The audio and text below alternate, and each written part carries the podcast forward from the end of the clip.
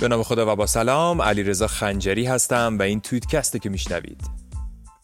تا به حال به این فکر کردید که چطور برندهای بزرگ حتی با اینکه در بعضی از نقاط جهان فروشنده ای ندارن بازم بازار دارن و می‌تونن محصول و خدمات خودشون رو بفروشن امروز محشاد خاقانی در خصوص روشی صحبت می‌کنه که می‌تونه نقطه عطفی در رشد شما با شیبی تند باشه. و حالا این شما و این محشاد خاقانی.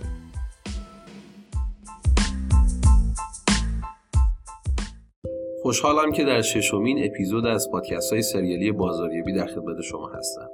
ما توی این فصل تمرکز خودمون رو روی بحث و گفتگو در اهمیت داستان سرایی و نکات ارزشمند اون حوزه داریم. ما توی این پادکست می‌خوایم در خصوص آخرین جمله پادکست قبل صحبت کنیم. ما اونجا گفتیم اگر می‌خواید داستانی رو برای برند و محصولتون بسازید به نحوی این کارو کنید که شما شروع کننده اون باشید و مشتریانتون توسعه دهنده و پروبال دهنده به اون باشن. چون اگه بتونید این اتفاق رو برنامه ریزی کنید اثرات اون برای شما و کسب و کارتون می‌تونه مفید باشه که در ادامه بیشتر در مورد اون صحبت خواهیم کرد. قبل از اینکه وارد بحث بشیم باید بگم به دلیل خاص بودن این اپیزود در همین خصوص توضیح تکمیلی تری رو در مقاله قرار دادم. تا نگاه شفافتری بتونید به این موضوع داشته باشید. و لینک اون رو هم براتون مثل همیشه تو توضیحات پادکست قرار دادم. کتاب نوآوری در جای دیگری اتفاق میفته نوشته ران گلدمن و ریچارد گابریل که من نتونستم ترجمه ای ازش پیدا کنم ولی PDF خلاصه کتاب رو در توضیحات براتون می‌ذارم. تو این کتاب نکته جالبی رو بهش اشاره کرده که نوآوری در همه جا اتفاق میفته اما قطعا در جاهای دیگر بیشتر از اینجا. مفهوم عمیق رو می‌تونیم بشه اشاره کنیم و اگر با هم صادق باشیم این موضوع برای همه چی صدق می‌کنه مثل خوشحالی دانه سلامتی. اگر بخوایم مثالی برای درک این موضوع با هم داشته باشیم باید بگم تو دانشگاه تهران دانشجویان باهوش زیادی وجود دارن. اما تعداد آدمای باهوشی که خارج از دانشگاه وجود دارن خیلی بیشتر از داخل دانشگاه است. پس تا اینجای کار می‌تونیم نتیجه بگیریم نوآوری ایده و دانش بیشتری در خارج از شرکت شما وجود داره تا در داخل شرکت شما. حتی اگه شما هزینه و انرژی زیادی رو برای استخدام و جذب آدمهای قوی تو این حوزه داشته باشید.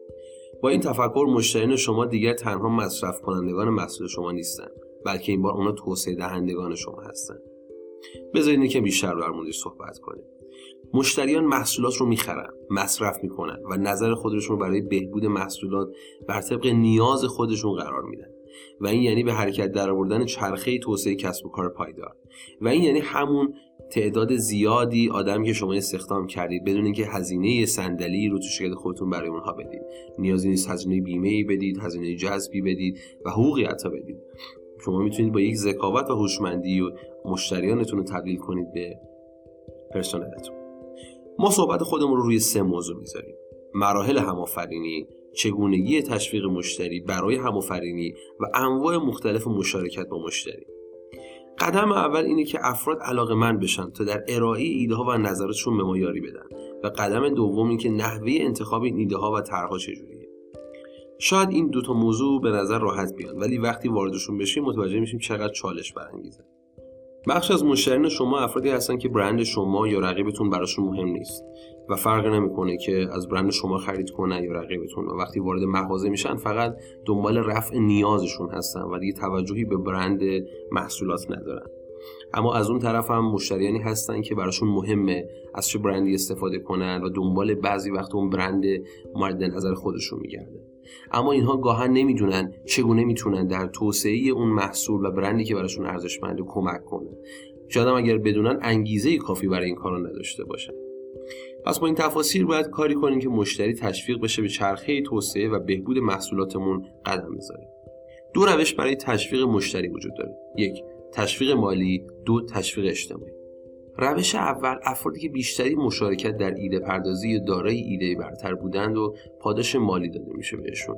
یعنی اینکه مثل خیلی از برندهای بزرگ میاییم و اگر کسی اومد کمک کرد به ما که بتونیم ایده جدیدی بذاریم محصول جدیدی تولید کنیم ما بهش پاداش مالی میدیم. برای مثال تولیدی تیشرت تردلس که طرح و مدلای خودش رو از راه هم مشارکتی به دست میاره. به فردی که طرح برگزیدش رو بتونه ایجاد کنه و از بین طرحهای مختلف انتخاب بشه. 2500 دلار پاداش میده. این روش رو در ایران هم توسط برندهای مختلفی قطعا دیدید. یکی از اون مشتریانی که خودم مشاورشون بودم برند تکتانه بود که برای بسته بندی های جدیدش از این روش استفاده کرد و نظرسنجی رو در شبکه های اجتماعی مخصوصا اینستاگرام ایجاد کرد و طراحان خواست که برندها و مدل هاشون رو بتونن به اون برسونن. و از بین اونها افرادی رو انتخاب کرد و تونست علاوه بر اینکه آرشیورش رو یه عالمه از ایده ها پر کنه و نظرات سلاق مختلف رو به دست بیاره تونست یک طرح برگزیده انتخاب کنه. از طرف دیگه تشویق اجتماعی که اینجا خیلی مهمه. افرادی که در ازای این مشارکت و کمک به رشد توسعه برند تاییدیه و تشویق اجتماعی به دست میارن که دقت به اون یکی از المانهای کلیدی رشد و توسعه کسب و کار است در حال حاضر. برای مثال همون برند تریلس که تولید کننده تیشرت بود نام نفر برگزیده رو که از بین تمام طرحها برگزیده میشه رو روی لیبل تیشرت هایی که اون طرح برگزیده شده قرار میده و اون تیشرت رو به نام خود طراحش می‌زنه. در بخش سوم که قرار بود در خصوص انواع هم مشارکتی صحبت کنیم باید به جدولی اشاره کنیم که در توضیحات این پادکست در خصوص اون بیشتر صحبت شده. توی این جدول که از یک ماتریس دو در دو ایجاد شده بخش افقی به معنی میزان مشارکت مشتری ها در ارائه ایده ها و نظرهاشون هست و در بخش عمودی میزان دخیل بودن مشتری ها در انتخاب اون ایده ها رو بیان می‌کنیم. پس منطقا ما یک ماتریس چهارخونه داریم. که در بخش خونه اولش کمترین میزان مشارکت و کمترین میزان انتخاب توسط مشتریان رو داریم. تقریبا خود سازمان ایده هاش رو میده و خود سازمان هم انتخاب می‌کنه که از بیرون ایده ها چه ایده ای برگزیده بشه. نکته آخر همین که در بالای اون یا رب چهارمش ایده ها توسط مشتری ها داده میشه تماما و خود مشتری ها هم هستن که دوباره انتخاب می‌کنن. مثل همون برند تیشرت تردلس که بهش اشاره کردیم. با این تفاصیل ما چهار بخش داریم که میزان دو معیار ما یعنی مشارکت و انتخاب در اون متفاوته. هر کدوم از این روش ها الگو فرآیند خودش رو داره که در حوصله این پادکست نمیگنجه اما در بخش توضیحات در خصوص اون صحبت می‌کنیم.